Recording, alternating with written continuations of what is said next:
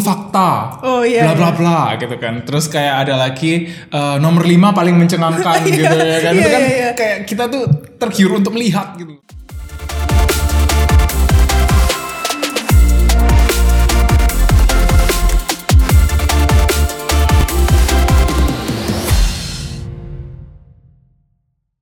Halo everyone, welcome back to Elevate Podcast pastinya di segmen Ruang Kreatif.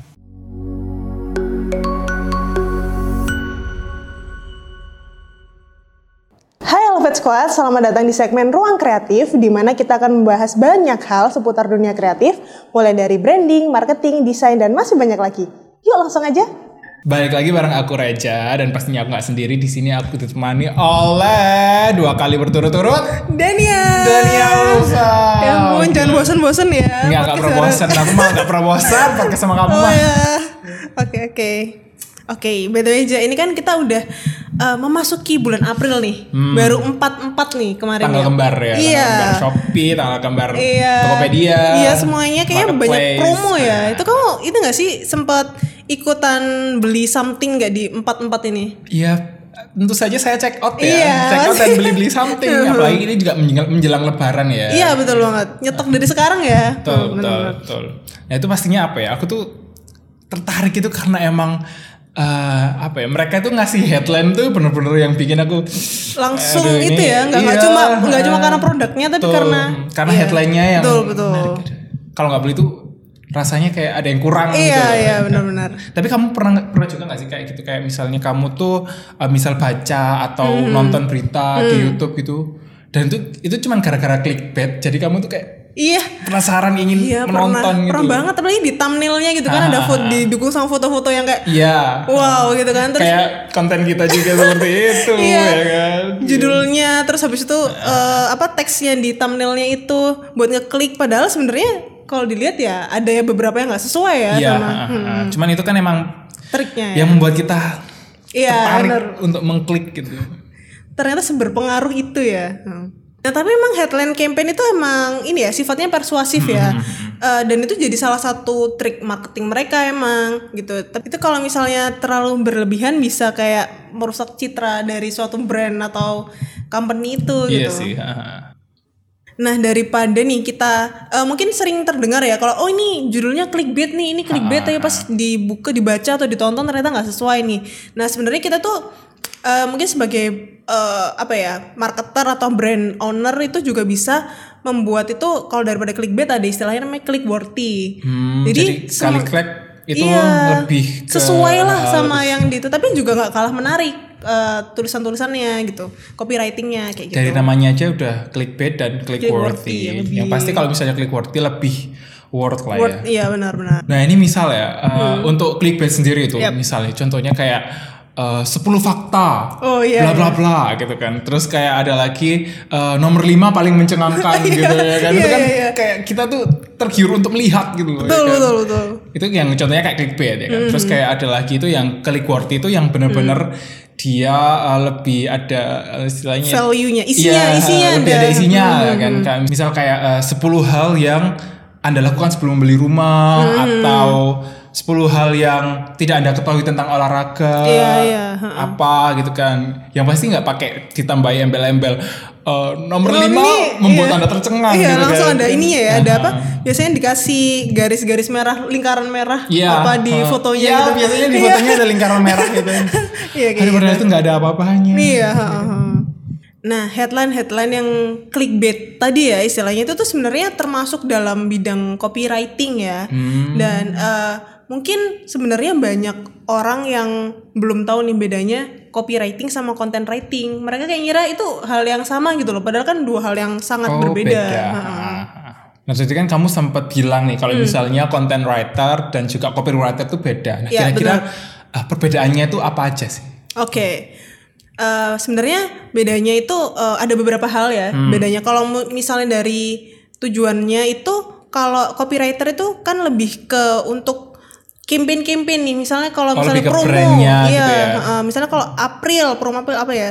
Aprilisius gitu. Misalnya banjir Nah. promo kayak gitu-gitu headline yang bener-bener langsung kelihatan lah mungkin di media sosial atau di mana gitu. Nah, kalau content writer ini lebih ke menulis informasi dalam bentuk artikel. Hmm, berarti emang sudah ada isi informasinya gitu ya. Itu biasanya kalau di media-media kalau mungkin di IDN Times misalnya ada artikel apa gitu tentang lima rekomendasi drama kayak gitu-gitu. nah Oh, itu I see. masuk konten Masuk ke writing. konten. Ya betul. Nah kalau misalnya dari manfaatnya fungsinya gitu kan, kalau copywriter kan ditujukan biasanya untuk brand-brand owner ini mempersuasi calon konsumen, calon Hmm. pelanggannya. Nah kalau dari konten writer itu lebih ke mengedukasi atau menghibur. Menghibur. Karena emang konten yang ditulis itu bukan berniat untuk promosi. Iya ya. benar-benar benar banget. Nah, misal untuk eh, dari proses kerja sendiri Hmm. nih ya, kalau misalnya copywriter itu dia lebih ke eh, mesti menganalisis kebutuhan dari pelanggannya. Oh iya ya benar-benar. kan itu pasti terus untuk tren copywriting yang yang pasti dia dia harus tahu tren copywriting macam-macamnya itu yang sedang uh, viral Iya, yang istilahnya, kekinian banget ah, ya. yang kekinian yang sedang booming Hmm, gitu kan benar-benar.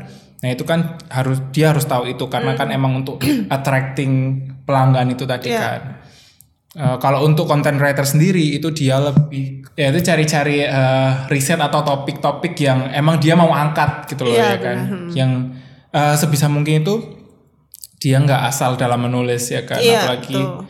itu kan yang disajikan kan harus aktual gitu kan. Dan itu kan juga harus apa ya istilahnya kita harus uh, mengikuti tren juga dalam hal menulis ini. Yang lagi booming yang lagi orang suka itu apa sih gitu kan.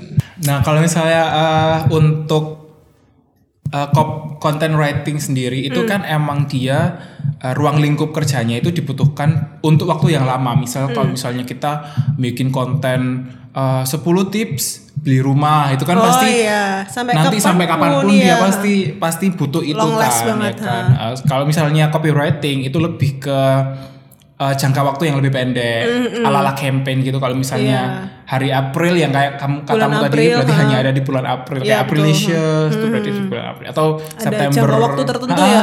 Hmm. Gitu, berarti emang apa?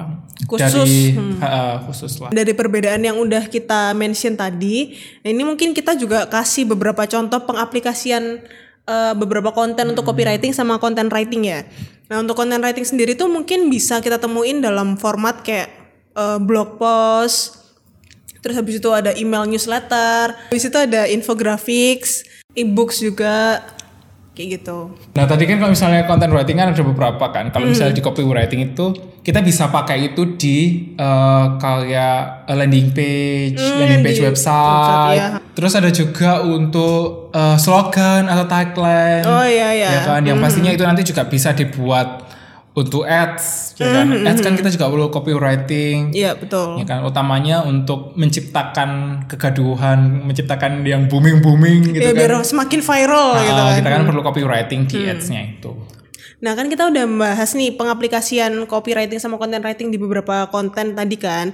Nah itu sebenarnya juga ada hubungannya sama SEO sih. Bisa untuk naikin SEO. Oh kita mungkin sekarang bahasnya lebih ke SEO organik ya, nggak yang berbayar gitu. Hmm. Itu bisa untuk naikin SEO pada sebuah company atau brand. Nah, kalau SEO sendiri itu kan emang dari singkatannya itu uh, search engine optimization ya kan. Ya itu bagian dari uh, strategi pemasaran digital yang di mana dia itu untuk uh, meningkatkan jumlah pengunjung melalui uh, pencarian organik itu Iya, tadi. benar. Iya, kalau untuk SEO organik sendiri tadi udah sempat aku mention juga ini caranya kan nggak berbayar ya. Nah itu biasanya kita eh, ngelakuin strategi-strategi pemasaran online kayak meneliti kata kunci yang lagi trending itu apa sih gitu. Biar nanti kita masukkan dalam copywriting atau content writing kita. Jadi kita juga perlu riset di situ Iya ya. betul. Nah SEO organik itu juga bisa dilakukan dengan cara kayak membangun link, eh, buat link dalam suatu artikel atau beberapa copywriting ini untuk mendorong peringkat website kita itu ada di pencarian utama gitu. Jadi kalau misalnya ada kata kunci sesuatu nih atau buka link apa eh, di pencarian kita langsung ada di atas-atas gitu. Muncul gitu ya. Nah, kenapa sih SEO organik itu penting? Nah, ini tuh ada, eh, aku tuh pernah lihat survei nih. Jadi eh, dari 75% pengguna internet itu, mereka itu eh, nggak pernah melewati halaman pertama dari pencarian. Oh iya iya. Misal pun kalau misalnya aku nge-search di Google tentang ini, nah itu aku pasti nggak pernah melewati halaman satu, pasti Iya, ya iya, munculnya di halaman satu itu.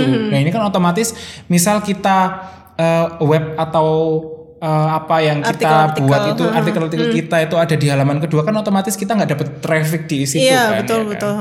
Nah itu benar nggak sih kalau misalnya kamu ngerasa nggak sih kalau misalnya eh, kita tuh lebih sering berada di page pertama gitu nggak nggak sampai masuk ke page kedua, page ketiga itu Iya, dari iya. search engine gitu. Iya, kalau dari experienceku juga valid sih ya. Hmm. Dan kalau misalnya kita nyari satu keyword tertentu ya, terus habis itu kita scroll sampai bawah, udah bener-bener bawah page satu, itu nanti kalau misalnya nggak nemu nih atau itu Kita search ulang. Iya, kita cari kata- kita kata keyword ke- yang baru ya. Karena emang apa ya menurut menurutku sendiri Hmm, itu emang yang valid itu yang halaman pertama, yang atas. Iya ya kan? benar-benar.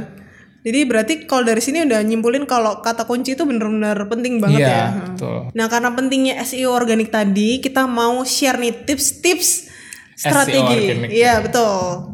Yang pertama pastinya tadi udah kita bahas berkali-kali juga itu penelitian kata kunci, kata kunci Hmm. mana yang kira-kira bakal naikin eh, artikel atau website kita itu di atas-atas nih di halaman pertama. Terus yang kedua pastinya juga eh, nggak hanya research keyword ya, tapi juga konten yang kita buat itu juga berkualitas pastinya. Jadi nggak cuma clickbait tapi juga click worthy lah ya istilahnya. Karena emang yang yang berkualitas lebih penting Iya ya. betul. Kualitas lagi-lagi bakalan jadi yang top priority lah gitu. Terus juga eh, biasanya kalau untuk case artikel tuh eh ini ya kalau kita baca suatu artikel tuh biasanya ada link-link diarahkan untuk ke suatu topik yang lainnya. Nah itu juga penting banget nih untuk membuat profil link internal dalam suatu artikel. Nah, selain itu itu eh, un- kita juga bisa menambah eh, konten multimedia kayak foto gitu kan. Hmm, Iya. Jadi kalau misalnya kita nggak muncul di pencarian by Teks, heeh. kita bisa klik di foto. Di Siapa gambar. tahu kalau mis- iya siapa tahu gambar yang kita masukkan itu masuk di Iya, situ, betul. ya kan. Nah, pastikan situs yang kamu punya itu eh, secara estetika itu gampang digunain dan istilahnya apa ya mudah dan bagus gitu loh Iya, ya kan. iya, user jadi kan kita friendly. ah, jadi kan kita sebagai user itu kita merasa "Ih, ini web asik banget dah Iya gitu. nyaman lah ya. Iya untuk gampang gampang juga eh, mudah diakses dan apa, secara klik itu semuanya bisa nyambung ke sini nyambung ke sini itu Iya, gampang. Nah selain itu juga untuk di konten multimedia tadi kita juga bisa menambah eh, alternatif tag untuk gambar kita gitu loh kayak misalnya em, atau mi- minimal kita bisa tambahin sumber dari gambar kita gitu loh. Kalau misalnya iya. emang dokumen pribadi, ditulis dokumen pribadi. Tapi biasanya di beberapa itu ada yang emang khusus tag gambar gitu. Iya, Jadi kita bisa masukin, oh ini gambar apa, gambar apa, gambar apa, gambar apa gitu kan. tergantung platformnya sih makanya harus terbiasa juga ya sama platform untuk ini share konten ini. Nah tapi kan kita udah bahas nih tentang copywriting, content writing dan cara dan hubungannya dengan SEO. Tapi kalau kita balik lagi ngomongin tentang something yang clickbait kayak headline headline gitu itu kayaknya lebih ke arah copywriting ya. Dan di situ sebenarnya dibutuhkan copywriter yang juga eh, apa ya expert di bidangnya gitu. Yang udah kompeten lah ya istilahnya. Mm-mm. Nah, misalnya dalam suatu campaign nih, misalnya yang tadi mungkin kayak ya sebut aja kayak Shopee setiap bulan kan pasti ada campaignnya kan. Ah, ah, nah itu dan copywritingnya pasti baru kan. iya, nah itu kira-kira butuh biasanya butuh berapa copywriter ya Hmm. untuk Ya gimana ya?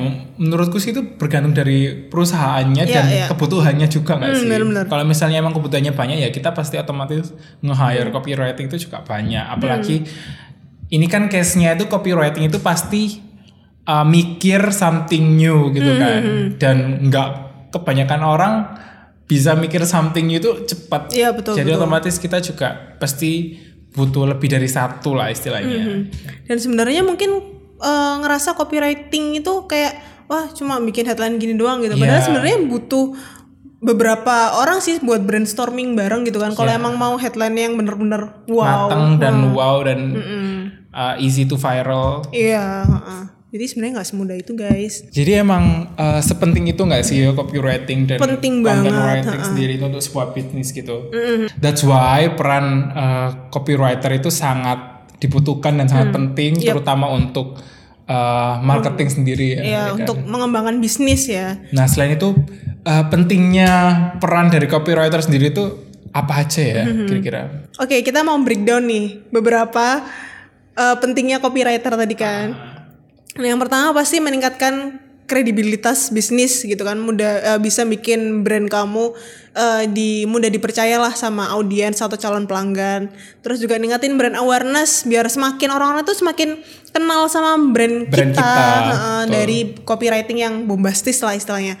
Terus juga pastinya bisa kalau eh, audiens tertarik tuh bisa datengin lebih banyak pengunjung Pengunjung. entah itu di sosmed di website. Kan trafficnya juga bisa ada lah ya cara untuk ngukur analyticsnya gitu Yang pastinya kita juga bisa apa ya? Kita mesti menciptakan copywriting yang user friendly. Jadi Hmm. orang bisa langsung kayak gimana sih kayak tertohok dengan copywriternya kita Hmm. gitu loh kayak oh ini sih aku banget gitu loh. Kayak gimana sih? Hmm. jadi ikut bisa merasakan gitu ya, ya, eh, terus selain itu juga eh, bisa meningkatkan perkembangan bisnis juga ya kan. benar. Pasti untuk meningkatkan perkembangan bisnis, meningkatkan perjualan, Hmm, profit yang- gitu ah, kan. profitnya dari perusahaan kita ya kan. Nah pastinya juga eh, mempermudah pengunjung untuk melakukan konversi. ya atau mungkin misal kayak sejenis di Instagram gitu ya misal eh, kan sekarang ada Instagram Shop gitu misal kayak punya produk yang eh, terintegrasi Hmm. websitenya atau apanya gitu biar kalau misalnya tertarik sama headline-nya langsung diklik Langsung diklik. Langsung nyambung, kayak iya, gitu. betul. Nah, jadi em, overall sih ya, eh, bagi sebuah brand itu copywriting itu sangat berperan penting gitu loh untuk meningkatkan SEO. Ya kan pastinya bisa dari headline kontennya, dari caption maupun judul-judul artikel yang persuasif. Yep. Yang yang pasti yang perlu kita tekankan itu tadi yang persuasif itu ya. Iya. Nah, ini pasti eh, sifatnya persuasif itu emang sifatnya si copywriting ini ya kan Oh, itu oke. Ha, mengajak kita. Pastinya akan lebih baik jika menonjolkan sisi click worthy-nya Ya, daripada betul, clickbait ya kan. Gimana gimana itu yang berkualitas itu lebih lebih baik daripada yang cuman cuma ya, di awal doang di yang awal bikin doang ya. tercengang ya kan dan juga headline-headline campaign atau judul-judul yang click worthy ini eh, kalau emang diolah secara ini ya ciamik yang oke yang bombastis gitu bisa bakalan ampuh banget untuk narik perhatian audiens Ya apalagi gitu. kita kan gemarnya yang headline-headline yang yang kita Super banget gitu loh. iya Yang bener-bener kekinian gitu ya kekinian dan dekat dengan kita gitu loh, Hmm. lingkupnya kita. Dan yang pastinya juga disesuaikan sama brand identity kita ya. Misalnya kayak brand kita yang profesional, yang eksklusif itu Berarti gaya bahasa kita juga harus berubah. mungkin yang lebih agak formal, saya formal gitu atau enggak yang brand kita yang santuy atau gimana gitu bahasanya juga bisa yang friendly kayak gitu sih. Ya, mungkin em, segitu dulu ya pembahasan kita tentang Hmm. copywriting dan content writing. kita juga udah kasih bonus dengan membahas SEO, SEO. ya kan. Kurang apa lagi ya kan? Ya mungkin next time kita bisa bahas SEO lebih detail lagi ya. Iya. Kalau mm, Ya mungkin eh, cukup segini dulu ya dan pembahasan kita untuk kali ini semoga memberikan insight terutama bagi teman-teman di rumah dan pebisnis-pebisnis yang ingin menjalankan bisnisnya dan butuh copywriting. Yap, betul. Eh, thank you Dania udah nemenin podcast Iya, kita hari thank ini. you juga. Eh, semoga kita bisa podcast lagi bareng di kesempatan berikutnya Ya, ya. siap. Ya, oke mungkin eh, segitu dulu ya. Eh, so see you guys. Bye. Thank you. Oke, Elevate Squad. Gimana podcast kita kali ini? Seru banget kan? Kalau bahas uh, tentang headline campaign atau berita-berita yang clickbait itu emang nggak ada habisnya ya nggak sih? Selalu bikin tercengang. Nah, di satu sisi ini tuh bukti bahwa copywriter di Indonesia itu emang uh, sekreatif itu gitu loh, ya kan? Uh, tapi di sisi lain juga uh, bisa membawa citra yang kurang baik bagi sebuah brand jika penerapannya itu kurang bagus. Nah, kita udah bahas nih mulai dari bedanya copywriting dan content writing, penggunaan masing-masing sampai impactnya bagi sebuah bisnis. Jadi, menurut kalian nih, seberapa penting sih copywriting untuk menarik perhatian audiens? Komen di bawah yuk. Terima kasih udah dengerin Elevate Podcast sampai habis. Jangan lupa like dan share ke teman-teman kalian ya. Semoga menginspirasi. See you.